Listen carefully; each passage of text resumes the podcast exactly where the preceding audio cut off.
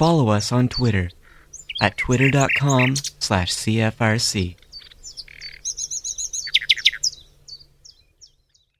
You are listening to Right of Reply on CFRC 101.9 FM, Queen's University's International Affairs radio show. Broadcasting from Queen's University campus, Right of Reply is produced by members of the Queen's International Affairs Association. By featuring unique personal experiences, perspectives, and dialogue, we aim to make international issues and events more accessible and engaging for members of the Queens and Kingston communities. Today's show features two interviews about Indigenous experiences in Canada and around the world. The first interview is with Richard Day, this year's Global Development undergraduate chair. I talked to Professor Day about the United Nations Declaration on the Rights of Indigenous Peoples, its adoption by certain countries with Indigenous populations, and how these countries have chosen, or not chosen, to put its tenets into effect. We also discussed the Western hegemonic order and the concept that we, as non Aboriginal Canadians, are settlers on Indigenous land. The second interview is with Queen's history professor Peter Campbell. In our conversation, we focused on the experience of Aboriginal peoples in Canada, beginning with unfair treaty processes and culminating in events in recent memory like the Oka crisis, as well as Attawapiskat Chief Theresa Spence's current hunger strike. A little more context will be provided in the interviews themselves, so here's my interview with Queen's Professor Richard Day. So, um, I'll be talking to Peter Campbell about the Canadian Aboriginal experience, but mm. The mandate of our show, we are like an international affairs radio show, and I, I, did, I wanted to talk about Aboriginal issues because of what's going on in Ottawa right now with Chief Spence's hunger yeah. strike, uh, and and other things with the Idle No More movement, kind of burgeoning. Um, but I did want to bring it back to our mandate, which is international mm-hmm. experiences. Um, so, firstly, I'd like to bring up the United Nations Declaration mm. on uh, the Rights of Indigenous Peoples. So, Canada adopted it in 2010, but that was after a certain amount of struggle. Uh, it was first introduced, passed by the UN General Assembly in 2007. Uh, and by December, uh, this was in September, by December, the uh, Assembly of First Nations of Canada had passed a motion uh, pressuring the government of Canada to uh, to adopt it. So, similarly, New Zealand adopted the de- declaration in 2010 after the country's minister for Maori affairs actually called it toothless in 2007. Mm-hmm. So, what accounts for, and not just in Canada but elsewhere, what accounts for this discrepancy between government opinion or government policy and indigenous groups? Wow. Um, that's a, that's a that's a question with at least 500 yeah. years yeah. Of, of, of, history. Um, the shortest answer I can think of is that the the nation states of, of the settler world um, share common commitments to a global capitalism, to to uh, Western Eurocentrism, to the hegemony of a certain set of values that, that come out of Europe, and from their perspective, uh, indigenous peoples stand in the way of, mm. of what um, they desire. They want the land. The land is like substrate to them. Well, it is for all of us, right? Um, in the same way that everybody wants to put more RAM into their computer, where you have an empire, um, the equivalent to RAM is land and bodies. You want bodies and land, and various other mm-hmm. so-called resources. So, what it, what indigenous people will tend to do is get in the way of the expansion of empire, mm-hmm. of the Eurocolonial game, and so at the same time, so there's that pressure, which is the pressure towards genocide and, and, and various other modes of, of trying to deal with this problem from the perspective of uh, the hegemonic order. The other thing is that this order has a, a fantasy that it's a humanitarian, mm-hmm. lovely bunch of people, that it proceeds based on reason and justice and all of these other ideals that also come out of Europe. So while you're doing the bad deeds, you have to look as though you're doing good deeds. Um, hence the civilizational mission. Um, this is still going on, for example, in Bolivia right now with the Tipnis, the road through this indigenous territory. That Evo Morales, who's you know throughout the world by radical types like myself, are applauding, "Yay, the first indigenous you know president! Yay, isn't that fantastic?" Um, not really, because he's mm-hmm. a cocalero. He he's not a traditional mm. guy at all he's part of the group of people who actually have a strong vested interest in going in, colonizing that place. Right. That's why they're running the road through it, putting up uh, their coca plantations and joining, making money on the global right. capitalist scale. So you have the will uh, towards the we must continue like the the colonization of the entire world by Euro capitalist state empire, and we must do this in such a way that it appears as though we're doing a good thing. And this is in the shortest possible yeah. analysis how I would Yeah. answer that question. Do you think that governments are privy to what they're doing, or are they under their own facade? I think it doesn't matter. The way that I like to talk about this, uh, and we're getting into the sort of you know the conspiracy theory thing. is If I say they know what's going on, then the the the equivalent to climate change deniers in in the settler world, great term, upsettlers, right? No, this happened years ago. Why should I? Blah blah blah.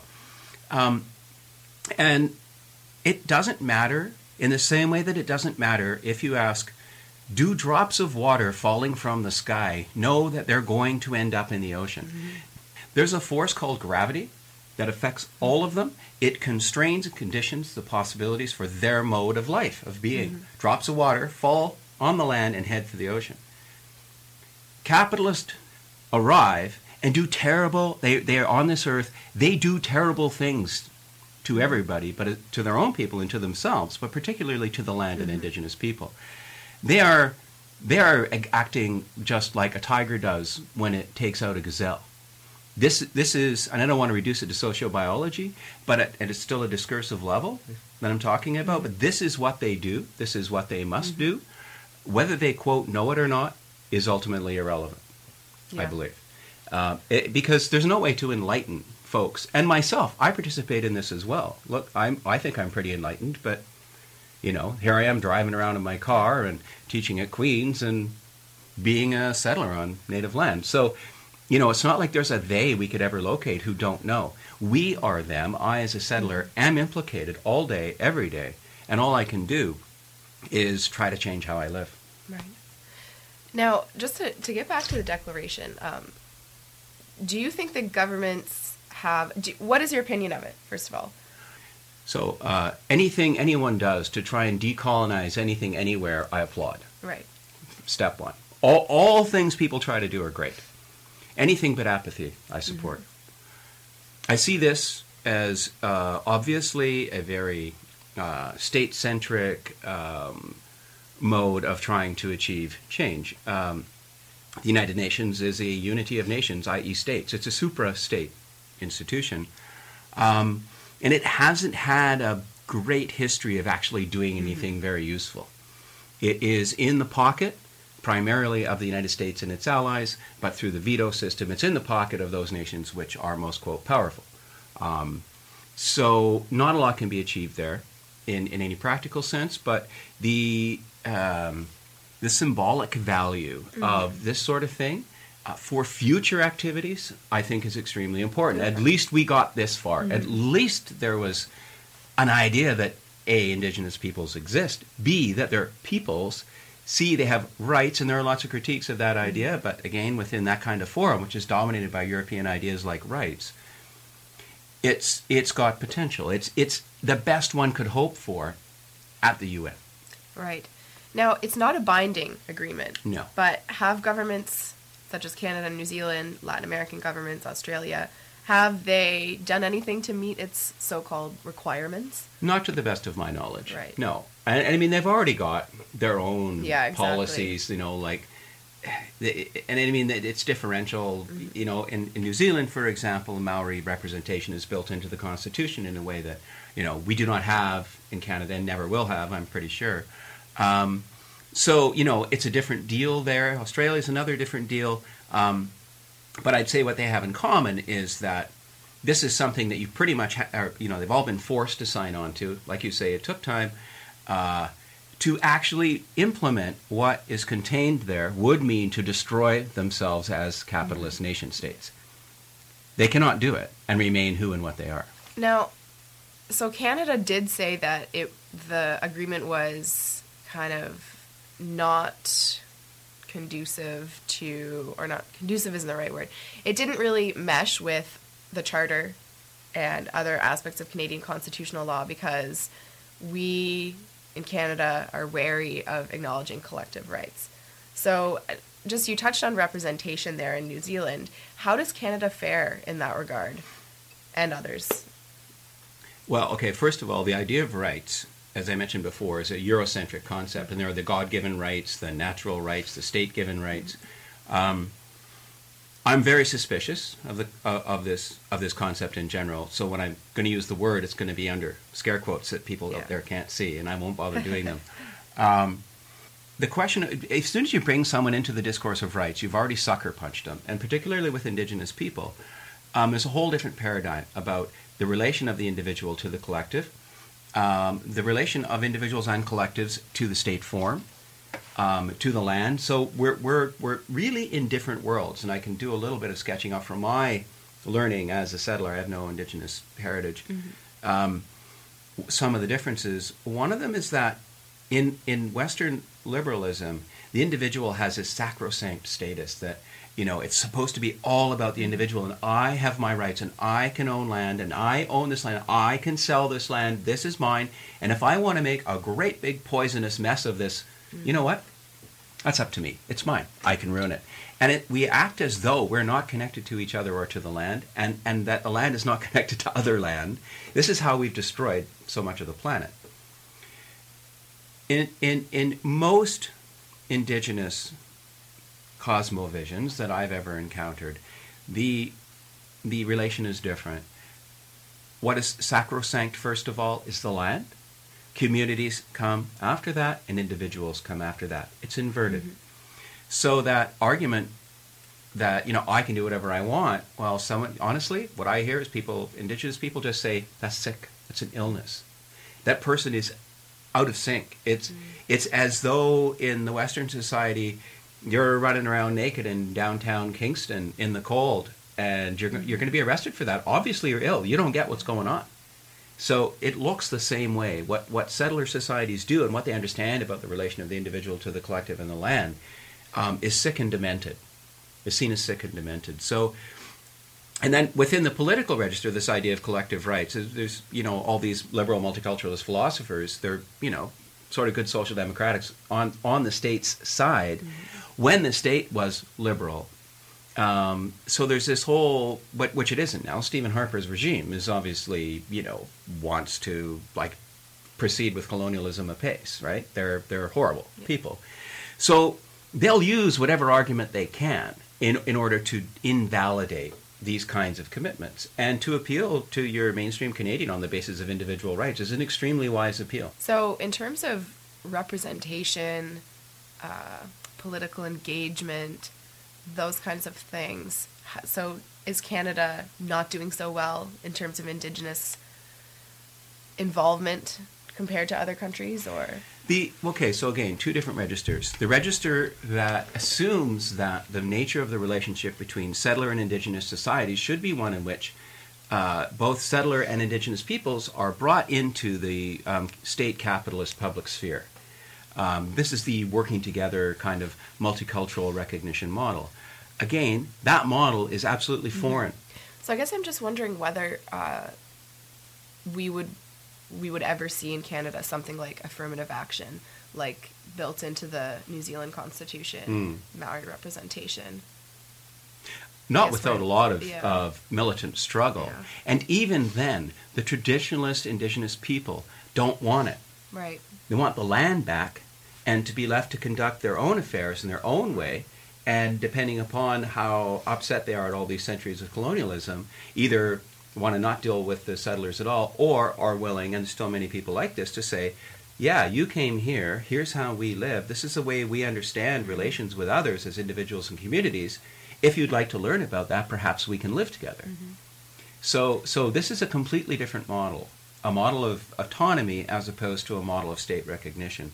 That is one that I, part of the work I do is try and work with others to advance that. Has there been anywhere an indigenous success story where good relations were established any at any point in history? I mean, you know. what a wonderful, sad question.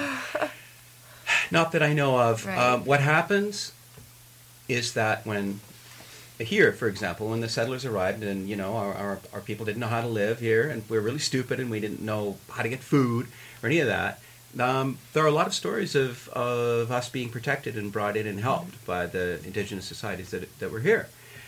What happens is, as soon as that disease I was talking about starts to take over, it as soon as you let I'm sorry, but as soon as you let a settler get to the point where they don't need you anymore, they start mm-hmm. killing it.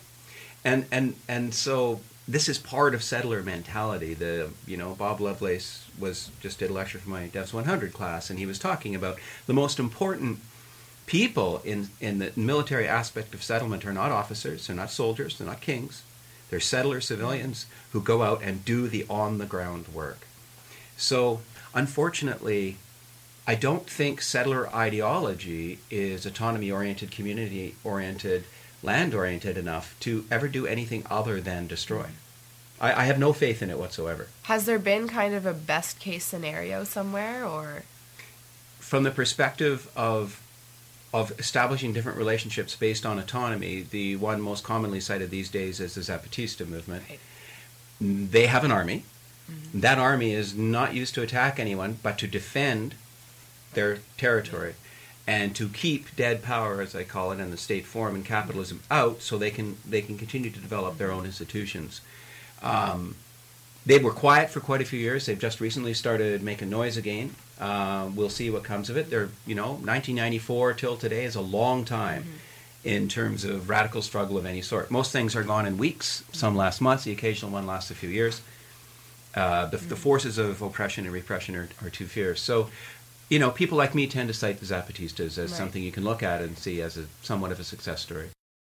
The next interview I'll air is with Queen's Professor Peter Campbell, who gave me some historical context of the situation or experience of Aboriginal Canadians today. Like Professor Day, Professor Campbell emphasized the importance of land and collectivism to Aboriginal peoples, and how this concept is in conflict with most Canadians' Western liberal democratic values. So, in his book, The Unjust Society, Harold Cardinal posed the question Have other Canadians been led to this citizenship over a path of broken promises and dishonored treaties? Can you tell me a little bit about these broken promises, dishonored treaties? I know it's a very long story, but maybe some of the, the most base elements of the colonialism and the de- decolonization. Well, I think I think there's uh, I guess there's I guess there's two issues. Um, one is Aboriginal lands that have never been lost in war and that Aboriginal people have never given away in treaties. Mm-hmm. Now, that's a bigger issue in areas of the country, British Columbia, for example, than it is in, uh, for ex- you know, in the in the Maritimes, for example, or on the or, or on the prairies. That's that's one issue. The other issue is, and Aboriginal peoples who actually entered into treaties, and this and this is what many non Native Canadians don't really understand is that there's a perception out there that they're demanding lands that they never had any right to or any reason to claim. And, and in fact, um, much of this has to do with treaty lands that were agreed to and that Aboriginal people never got, treaty lands that um, have been expropriated over time through mm-hmm. they've been expropriated for railway right of ways they've been expropriated for highway mm-hmm. right of ways they've been expropriated to build army bases during during times of war. The list of ways in which aboriginal lands have been expropriated is is it's almost it's almost endless.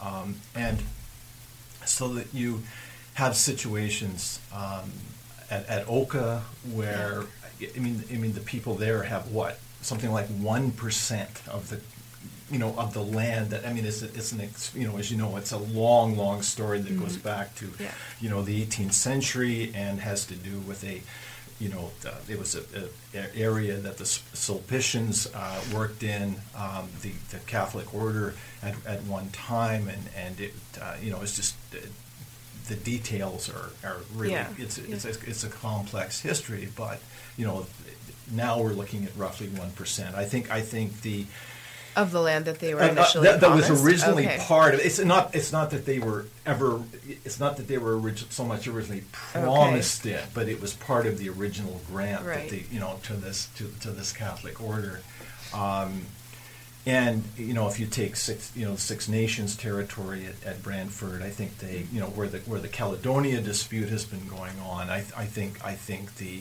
the the people there now, I mean, it's down to something like four percent or five percent of, of that orig- of that original land. Now, you know, to be to be historically honest about it, at times, uh, as at Six Nations, right, the community has sold lands in return for money that they were then able to put towards education or, or health and that kind of thing. So it's not simply a case that it was it was always Aboriginal people getting swindled by white people, mm-hmm. right? I mean, it's it's actually it, it, it's actually much more complex than that in, in, in many cases. But it's basically okay mm-hmm. lands that were never surrendered in war or through treaty, Right. or you know, not just promises that were made mm-hmm. right at the time of treaty negotiations, but in writing that were late were later lands that were never delivered, lands that were that were later taken away through a very complicated series of, of And I know even in the original treaty treaty making process, there was discrepancy between Aboriginal understanding of what was being said solely, like linguistically. Uh, I know there were language barriers and things like that that made it even more difficult to include substantive Aboriginal input in the treaty making process. So, and then has it kind of just deteriorated since then, even? Yeah, you're abs- you're absolutely right. Right, the problems begin immediately. Right, they begin as part of the treaty making process itself, um, because Aboriginal people didn't so much understand this as a kind of done deal. Right. Right, in the, you know, as the as the crown negotiators saw it, they Aboriginal people perceive themselves as to be enter to be entering into a long going reciprocal Right. relationship. Okay? And we see this right now with, with the Idle No More movement, and people say, well, why does Theresa Spence want to meet with the Governor General? Mm-hmm. Right? Well, there's an historical reason for that, and it, and it has a, a symbol as a symbolism and a meaning that goes much much beyond Theresa Yeah. Spence wanting to meet with the Governor General. Yeah. That that most non-Aboriginal Canadians don't don't understand. It just to them it just seems kind of pretentious or ridiculous or Right. you know you know but, or but that it's just a political figure. Or it's, it's a- not the, the significance the of sig- position in Canada's ex- history. Exactly, Yeah. ex- exactly. And, and and so this is uh, you know something as I say that many many non-Aboriginal Canadians just don't just don't understand. Right. So, kind of just moving on, I'm going to start off with some context for our listeners. Conceptions of Aboriginality or, or what it means to be Aboriginal vary among Aboriginal Canadians themselves, but the dominant view in the present day is, regardless, is uh, markedly inconsistent with the kind of pan Canadian nationalism that we see Anglophones not even espousing, but passively adopting, because we don't really identify with the Anglophone nation. So, Aboriginal Canadians, and again, this is just for the listeners, assert that collectively their Aboriginality should be acknowledged as a unique identity that forms a distinct nation within the broader Canadian community. Um, and Harold Cardinal again wrote that Aboriginal Canadians gladly accept the challenge to become participating Canadians to make to take a meaningful place in mainstream Canadian society. However, they're at the same time acutely aware of how their traditions are being eroded and uh, and how and the threat of assimilation and the loss of their distinct identity. Um, so the unjust society in which he made those those statements was written in response to the Canadian government's policy at the time under Pierre Trudeau and Minister of Indian and Northern Development, Indian Affairs and Northern Development, Jean Chrétien. So they posed their their policies in a document known as the White Paper. Uh, in which proposed to abolish the reserve system and the Indian Act, effectively denying Aboriginals distinct status in Canada. So my question, my first question is, would there this might be silly, I don't know, but would there ever be in Canada another white paper or has the issue of abolishing the Indian Act become something like the issue of abortion where just politicians won't touch it? Oh, um, there are there are ongoing right. um, efforts to to get rid of the Indian Act um, that are coming from both non-native Canadians Okay. and native Canadian and, and Aboriginal Canadians. You know, it's it's it's a huge question. I suppose that one of the things I would say um, i- is is that the relationship between who Aboriginal people are, and now, of course, this is much more an issue with with you know Aboriginal people registered as registered Indians with you know the Department of Indian Affairs.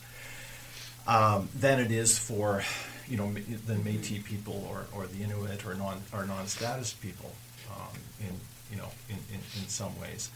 Um, but for them, their identity is this incredibly complex amalgam of who they are historically and culturally as a people and who they are as defined you know as defined by the Canadian state. Right. And you know, Aboriginal people themselves, you know, in the best of all possible worlds, would not want to be caught Yeah. in that in that that kind of situation. But but it is it's the reality, right? And and it's not it's not possible for them to simply say, okay, I you know I want to get rid of Yeah. my identity as an Indian Yeah. as defined by the Canadian state Yeah. and just become Aboriginal as defined by my culture and who and who I want to be, right?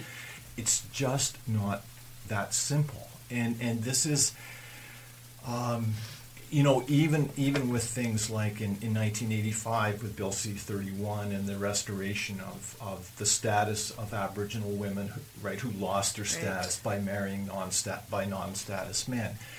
Yes, that was a good thing, but it actually continued some forms of discrimination mm-hmm. whereby, for example, the grandchild, if you take a brother and a sister in a family, whereby it's quite likely that the the grandchildren of the brother will retain their status, but the grandchildren Right. of the of the sister will not. And and so those are the kinds of things it's that are extremely complicated. The problem is is that this relationship is so complex that there is no it, it is impossible to bring in legislation no matter how well intended, that does not have some negative consequence. Mm-hmm. It is you simply cannot do it. The other point I would make, and this is, and I'm building off the you know points that have been made by by Jim Miller and other historians of Aboriginal history, is that you know we had this. We got rid of the white paper in 1969, and we were going to get rid of the Indian Act and the Department of Indian Affairs, and, and you know Trudeau and Chrétien were going to transfer responsibility from the federal government to the provincial government, and there's this perception that that was Yeah. defeated. Well, the reality is that when you get beyond some of the language that is used, right, and you look at, let's look at self-government, for example, and you take the example of a, of a native reserve that is next door to a, a, a town or a city, right? Well, you don't have a sewer and water system, and you and you want to put in a sewer and water mm-hmm. system. Well, and it's going to be partially funded, you know, through the federal government or the, and the provincial governments. Well, what are you going to end up doing? Creating a whole separate system, or are you going to link into the existing sewer and water mm-hmm. system in the local mun- municipality? Well, financially at least, it makes much more sense to link into the system of the local municipality. Once you've done that, right, in terms of your relationships mm-hmm. with government, in terms of the financing of that, you have, you're connected with the provincial government mm-hmm. primarily, not the federal government. So that in fact, some of the things that were suggested by the white paper in 1969 are happening right. through kind of through the back door, but we call it self-government Right. right?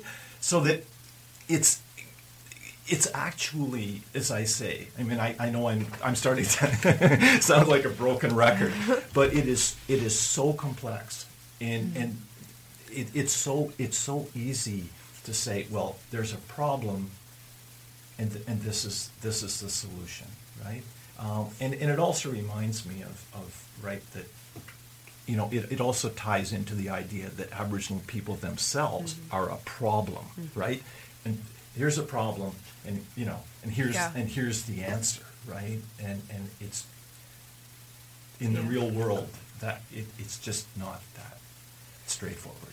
Some of this segues into my next question, which was um, the government of the day, Trudeau, Chrétien, they were not ill intentioned, I don't think. But the white paper did not incorporate Aboriginal input, and it's also kind of patronizing in its language. Have we moved beyond that now at all? Have we come, in terms of the, the nature of the government's discourse with Aboriginal Canadians? Okay. Funny you should ask that question because I brought something what what I have here is a document that's been put out as part of the land, the Algonquin land claim in, in Eastern Ontario. Okay, and in the world of Queen's University, right, and all of us who are, you know, we're multiculturalist and we're anti-racist and we're supporters of Aboriginal people, and of course, how can you be opposed mm-hmm. to this land claim after the Algonquin people have been fighting for 250 years? And we can we can romanticize this process, or we can look at what is actually happening, right?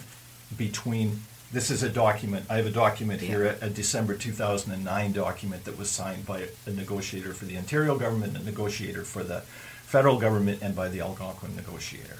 Okay, you read down this list. There's a there's a you know, under objectives for land selection, there's, you know, six initial points. And then there's another section. Additional objectives guiding the land selection process are number one, to give priority to lands having potential for development is number one, development.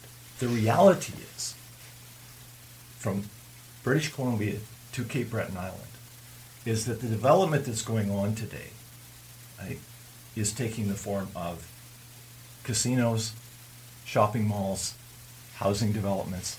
That's that's the reality.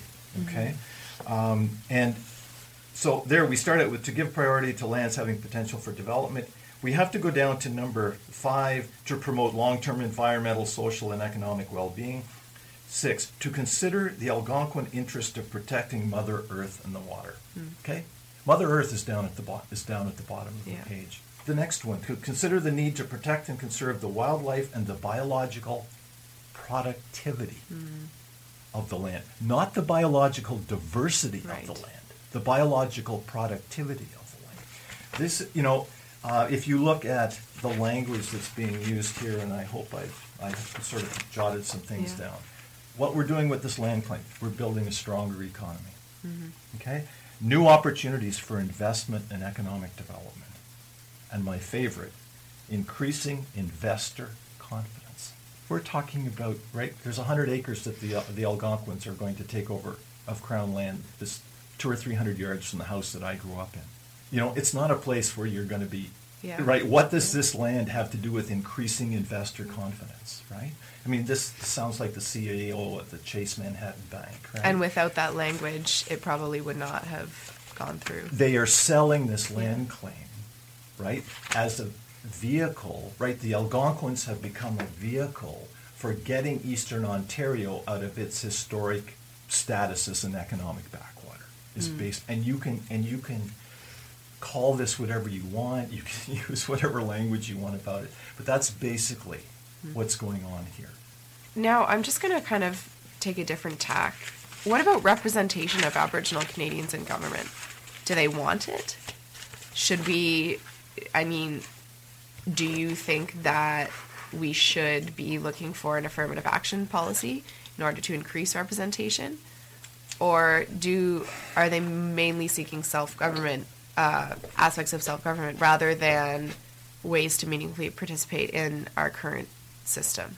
That's not an issue on which I feel it's kind of evasive, but I don't feel comfortable mm-hmm answering that okay, question yeah, on fine. behalf of Aboriginal right. people. But as a socialist, it kind of reminds me. I mean, there's been a long debate on the historic debate on the left about participating in elections, right, within the capitalist system or or, or functioning, yeah. you know, outside outside of the system.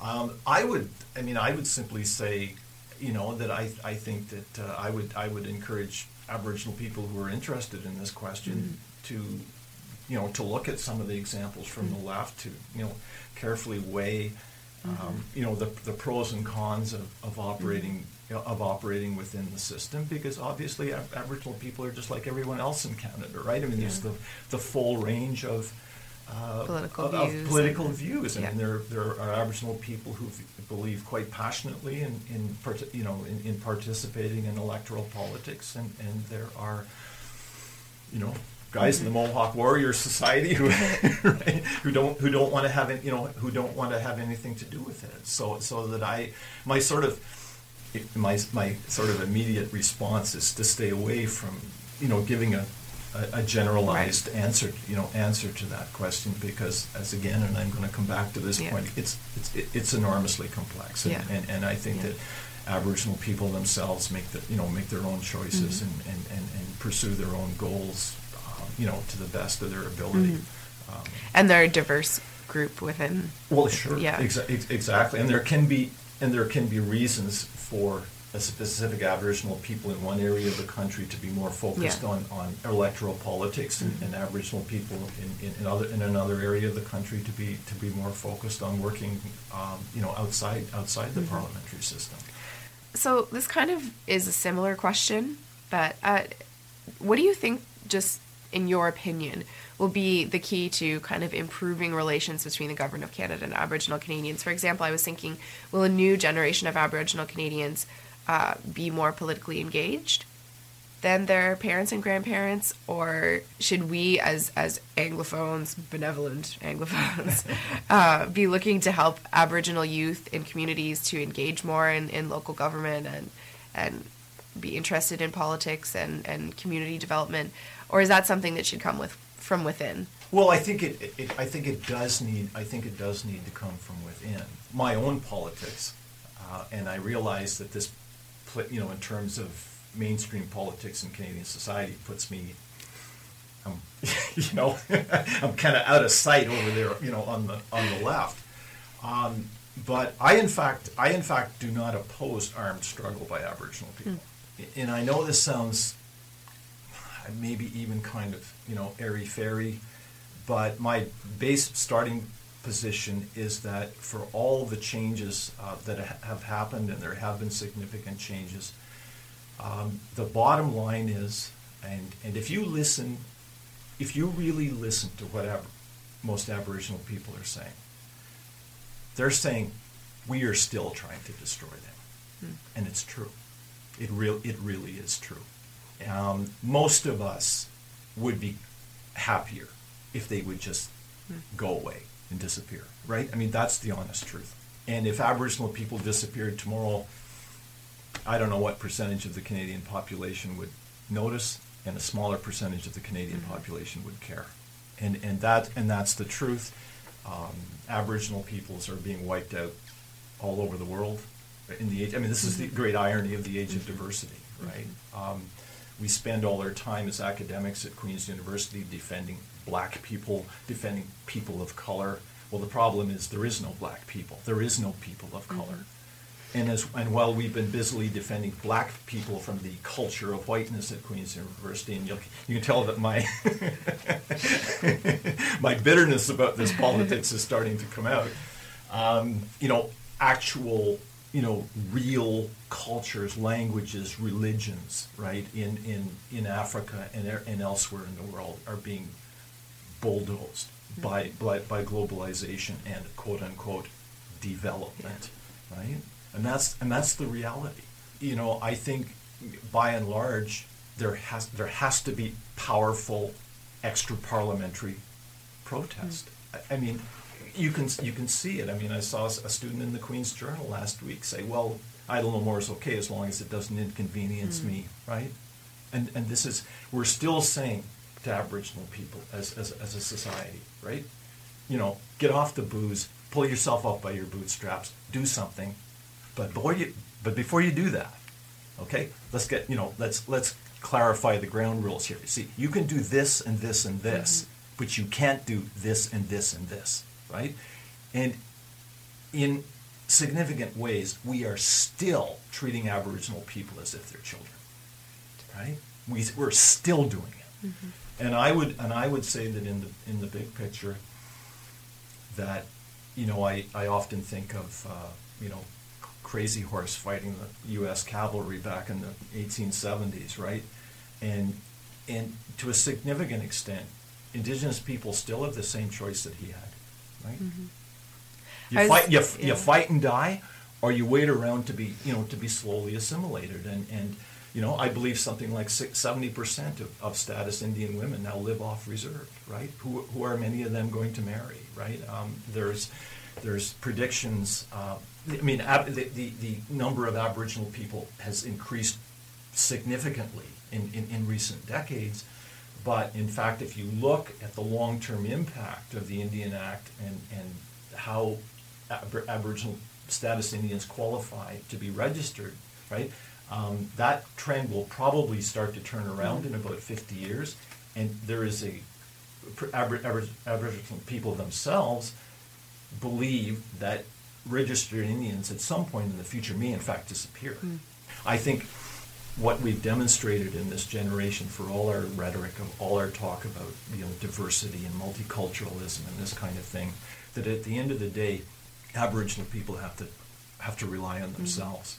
Be, because I think pushed most of us pushed to the wall are going to walk away, mm-hmm. right? I mean that's that's the reality, and and I think that I don't I don't think it's it's an either or situation. I think Aboriginal people need as much representation within the political system as they can get, but I don't think that they can ever abandon you know right. the kind the kind of actions that right. that, that that Idle No More is is, right. is, you know is, is engaged in. And, and I will say, and I will say that for all the disadvantages that Aboriginal people face, they have one real strength, right? And that's patience. Patience in an increasingly impatient world. And I often, I you know, I think when I think of this, I sometimes think of the old. Uh, there's a, an old Chinese proverb that says, right, the ox is slow, but the earth is patient. Right? And I think, and I think that, in a sense, if Aboriginal people can, you know, continue to be like the earth, you know, I think, I think in the long run, I think in the long run, they're, they're going to win. Mm. You know, Aboriginal people, you know, not to say that it's the same thing, but Aboriginal people need to remind themselves every once in a while that they've been dealing with 500 years of colonialism. They're still 200 years behind the Irish. And, That's interesting. Right? And we need to be, you know, and, and, and quite frankly, my position is that we've gotten ourselves into this racialist straitjacket. I mean, we can't do. We live. We live in a symbiotic relationship, and, and we can't do this, right? Yeah. Right as isolated mm-hmm. identities, right? I mean, I mean, this has to be about what people think, what people are willing to do, right? It's, it's, it's not about who you know. It's not about who you are. This it does. This does kind of go well into my next question, which which is about current political events. Mm-hmm. Um, just having been talking about, uh, you mentioned Oka earlier, and Idle No More, and the need to keep doing extra parliamentary mm-hmm. things. Um, you know, barricades have been set up along passenger railway lines uh, close to Kingston by Aboriginal activists in conjunction with Idle No More, and I suspect that this journal article probably had to do with the inconvenience of trains being blocked around Kingston. Yeah, I'm not sure. If it, no, I think it was just. I, I just oh, remember. Okay. I think it was just one student. I th- yeah, I, I think it was more gen- just a general statement. Yeah, no, I know. I've I've I've heard talk about you know the inconvenience of, of this and yes, I guess it's inconvenient, but yeah. dot, as, dot, as, dot. As, as, you stand out in the freezing cold yeah. and, I, and I sit in my heated car, right? Yeah. So I was I was going to ask, is there something like another Oka on the horizon ever? Oh, I think. Oh, yeah. I think. I think it's an, that, I think it's inevitable. Entirely. I, I well, I'm not a big fan of ine- word, inevitability yeah. in history. I have, a, I have, a colleague in the history department who, you know, says, you know, insists nothing is inevitable in history. Um, but I think I think that it is highly, probable. highly probable. As you know, as as I say, if you look at um, where things are going And, and this is one of the reasons why I say that this can't simply be, it, it can't be about the politics of race because Aboriginal society itself is, you know, quite divided. Yeah. And if and if you look at, I mean, there's this, you know, government legislation dealing with, you know, leasing land, you know, reserve lands. Um, you know, you see uh, uh, on, in the Nisga'a territory, you know, the you know a move to you know not just Aboriginal people being able to own private property, but non-Aboriginal people as well. I've already mentioned, you know, the building of casinos and Yeah. shopping malls and housing developments and this and this kind of thing. And we're seeing a broad-based. I'm not going to say it's a conspiracy. I'm not even going to say call it a campaign, mm. but there is a powerful movement that is coming both from non-native society and some Aboriginal people themselves, right? And this is a sustained attack on the Aboriginal sense of, of, of communal land ownership. And that's that's the big picture. And I and I think it's it's amazing um, just how pervasive this kind of thing is. I mean, a few weeks ago I saw a notice for an article. I haven't actually read the article, but the author, who I believe is non-Aboriginal, is now making the argument that 10,000 years ago, Paleo Indians, okay, and and this is crucial, not that they were traders, which they were, but they were entrepreneurs. Hmm. They were incipient or proto-capitalists. Hmm. And what we're seeing here, this is a sustained effort to literally rewrite the history of Yeah. Aboriginal society. Look, Tom Flanagan, you know, who's this non-native spearhead of this, and you know his ally, his partner is Manny Jules, the former chief from you know BC Interior. Um, you know, and, and they're they're you know spearheading this this kind of, of campaign. Um, turns out, you see, the Aboriginal communal land ownership was right Marxists, right? They made this up, right? Marxists basically mm-hmm. invented this, right? Look, you know, this, you know, I just, I'm, you know, I'm getting kind of, I get kind of, you know, worked up about this stuff, but I mean, I, I, I'm fascinated by it at the same time, and you know, trying to look. Marx and Engels studied Lewis Henry Morgan's study of the Iroquois, came up with all these theories about, you know, these societies are pro-capitalist. The Iroquois got enlisted in the cause of supporting Marxist revolution. Okay, did they romanticize this? Yes. Right? Did they idealize it? Yes. Did Aboriginal people have forms of private property? Yes, they did. But it depends on whether you're talking about the Aboriginal people of the Pacific Coast or you're talking about the Algonquian people of this area, mm-hmm. right? Um, but this whole, but there's this sustained effort now to argue that basically Aboriginal people were just, you know, they were just kind of proto-capitalists, right? And there's and there's this kind of this argument about about you know the, attempting to break down this the the Aboriginal um, belief in in in Collective. you know, in, colle- in the in the collective, Yeah. right? And this and this has a long history too, right? I mean, Aboriginal people were referred to as communists in the, as you know, in the Mm. Yeah. in the 19th century, and there's this association of, you know, Aboriginal people who support communal, you know, Mm. forms of, of property, you know, with with the left, and that's and that's how you. I mean, if you want to discredit something, right, associate it with the left, which is which is exactly what what Flanagan and, and, and Jules are doing, and people buy this stuff, right? Because they right they buy it. Some Aboriginal people are buying it, right? Um, because you know, to go back to back go back to my earlier point about about the majority of Aboriginal people now living off reserve, right? What's you know that seems to be the trend. How do you keep Aboriginal people on the reserve? Yeah. Right. Well, yes, you do have to have you you, you do have to create ways for people to live decent lives, right? You how can I? We can't oppose that, okay? But let's also acknowledge that a deal's being made with the devil here. And you know, once this, pro- I mean, I, I'm not, you know, not to make a sort of, you know, you know, simple slippery slope argument, but once Aboriginal people start down this road, Right. it's going to be. re- eh, I'm, I'm not sure if it's even possible to to turn around now. Yeah. right? Once you start down that path, you know, where does it go? Will this have benefits for Aboriginal people? Of course. So the white paper would have had Yeah. some benefits for Aboriginal people as well, right? So this isn't just this isn't just you know as, as many people want to believe a white Aboriginal issue. It is also this is a, a, right. I mean mm-hmm. I'm anti. I mean I'm anti-development. This kind of development myself, right? I mean I have more in common with some Aboriginal people than I have with other white people, or they mm-hmm. have with with with other Aboriginal people, right? Yeah. I mean this again. This is not. You can't understand Yeah. what's going on here in terms of quote unquote racial categories. Yeah. It's much it's much more complex. Than Yeah. that. We have talked a little bit about self government, but I haven't asked you yet. Like, what is your perception of the quality or or the nature of current Aboriginal self government in Canada? Is it is it effective? Is it how independent are Aboriginal communities? There are 630, Right.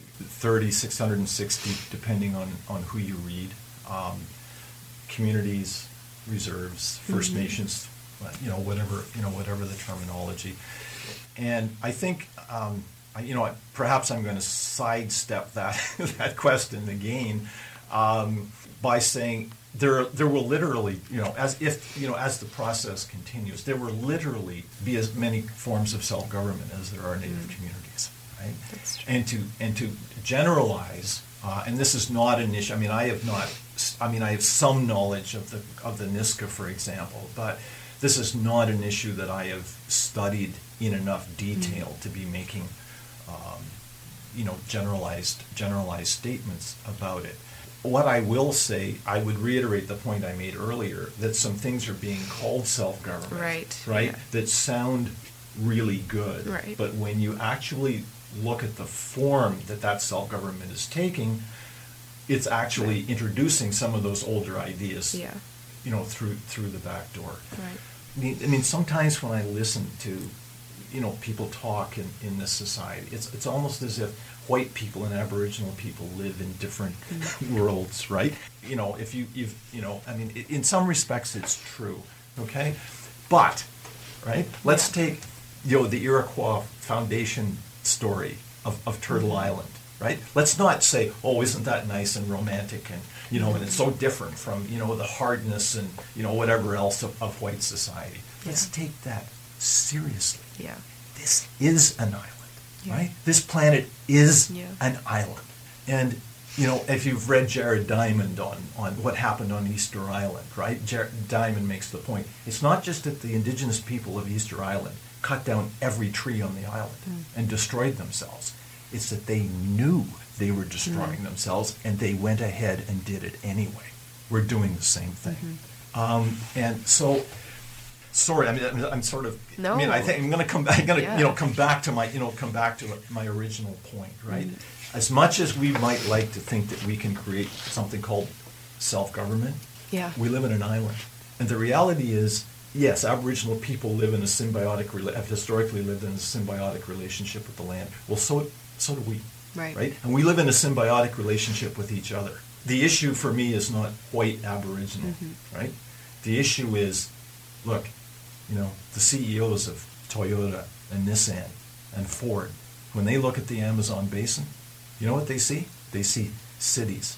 They see a network of highways. They see millions of their cars on those highways. And people have to understand something, and I know this sounds overblown and melodramatic, okay? But it's true. They will destroy the planet. Hmm. They will destroy the planet. You know, and, and stopping this, right, cannot be done on the basis of, Yeah. of identity, Race. right? I'm sorry. That this, you know, for all the good that's been done in the age of multiculturalism and anti-racism, primarily in doing something significant mm-hmm. about white racism, there's no answer here. These people have no answer. You know, if you're non-Aboriginal, you can you can respect Aboriginal people, you can support Aboriginal people, uh, but you can't be Aboriginal people. Well, I just I did want to talk briefly about um, Attawapiskat Chief Theresa Spence. Um, just for the listener, she vowed not to eat solid food on December 11th, and she stuck to her pledge. She demands that Stephen Harper and Governor General David Johnston meet with her, with Aboriginal leaders for for substantive and productive discussion, because I believe they did meet uh, and and she was unsatisfied with the meeting. Now, interim leader of the of the AFN, the Assembly of First Nations, recently stated that Chief Spence was hurting her own cause. He suggested that her actions aren't going to influence the Prime Minister or push him to meet with Aboriginal leaders. Can you speak to this statement at all, or do you do you believe her actions are futile, or are they, or could they be effective? Well, I think that if you look at the history of the suffrage movement in Britain mm-hmm. and hunger strikes, um, if you look at Gandhi, if you look at Bobby Sands and, and the Irish Republican hunger mm-hmm. strikers, not that hunger strikes don't have, I mean, all human, I mean, this is, you know, we like to believe, right, that we do things in the world and they only have good consequences. Yeah. They always have good and bad yeah. consequences. And I'm not saying that there, there aren't downsides to what, to what she's doing, right? But to the extent that she has rallied Aboriginal people that ordinarily might not have been together, right, right worked, worked together, um, I think that um, it's been a it's been a good thing, right? I mean, you you can't look. I'm sorry. I'm gonna I, am gonna sort of Please, a little digre- a little digression here to make you know to make a Please point. do, right? Yeah. To make a point. My favorite episode of The Lone Ranger, right? Nick, nobody watches The Lone Ranger anymore. I, well, I used to watch The Lone yeah. Ranger when I was a kid. Okay, and of course he had his faithful sidekick Tonto, who was yeah, Canadian. Yeah. And of course, the Lone Ranger was always getting into trouble. So in this one episode, the Lone Ranger's in Toronto trouble. Tonto rides into town, and when he rides into town, the sheriff is outside the sheriff's office, and he's organizing a posse, right, to go after some bank robbers or something. So Tonto's trying to get his attention. And finally, the sheriff turns to Tonto and says, Don't bother me, Indian. Can't you see I'm busy? That idea of, right, don't bother me, mm-hmm. Indian. Can't you see I'm busy? In a sense, it wasn't so much that white people were, most white people were evil, right? It's that it's just that we had a we had something to do. Yeah, right. And things people, to do. And they were in the way. Right. You know, we've talked about in my class. I talk about what happens. In Jim Miller and other Aboriginal historians talk about what happened to Aboriginal people after the War of 1812 and, mm-hmm. the, and, the, and, and, the role they played as military allies. Yeah. And, you know, and I make the point that... When they were useful. yeah, so when they were yeah. useful, right? Yeah. And, and, you know, and we may be sitting here as Canadians, not Americans, because of Tecumseh and, and, and, exactly, and the Aboriginal yeah. warriors. And so, in a sense, if Aboriginal people are not constantly, you know, I, am not sure, I, am not yeah. sure how to, you know, to put it positively, but to, to remain as part of the consciousness of most mm-hmm. of most Canadians, you have to be doing this every single day. really single appeal day. to their own self-interest yeah. really sorry appeal to their own self-interest like do something that that feeds the settler self-interest i guess yeah yeah things that are in the best interest of the settlers i guess so i think i don't think it's I don't think a hunger strike is the answer. Mm-hmm. I, I think that you know, as well as uniting Aboriginal people, it's also created, you know, div- you know, has created divisions as right. well. But look, you know, at the end of the day, you know, here here we are, you know, criticizing her for what she well, she's done something, yes, right? Yeah. Thank you for listening to Right of Reply on CFRC 101.9 FM. The preceding were interviews with Queen's professors Richard Day and Peter Campbell. If you'd like to hear more Right of Reply, visit www.rightofreply.com podomatic.com. That's P O D O M A T I C. Before concluding today's show, the Queen's International Affairs Association would like to share a few announcements. Submit your internationally themed articles and opinion pieces to the Queen's International Observer for publication in its third issue. Submissions are due next Wednesday, January 30th to contact at queensobserver.org. Also consider attending the Global Passport Internship Fair next Monday, January 28th from 2 till 6 p.m. The fair is located in Wallace Hall in the JDUC and will feature booths and information packages on nonprofit organizations as well as government agencies working in Canada and abroad. Launching at the fair, there will also be an online database of internships updated year round with new opportunities for Queen students. Tune in to the next Right of Reply on Wednesday, February 13th. 1,000 CFRC programmers agree. Radio won't forget your birthday.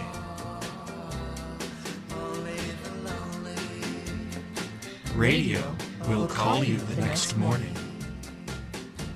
Radio will call your boss, pretending it's your mother, when you need a day off, but can't bring yourself to lie that you're sick. At this time of year, your radio station wants you to know that it loves you.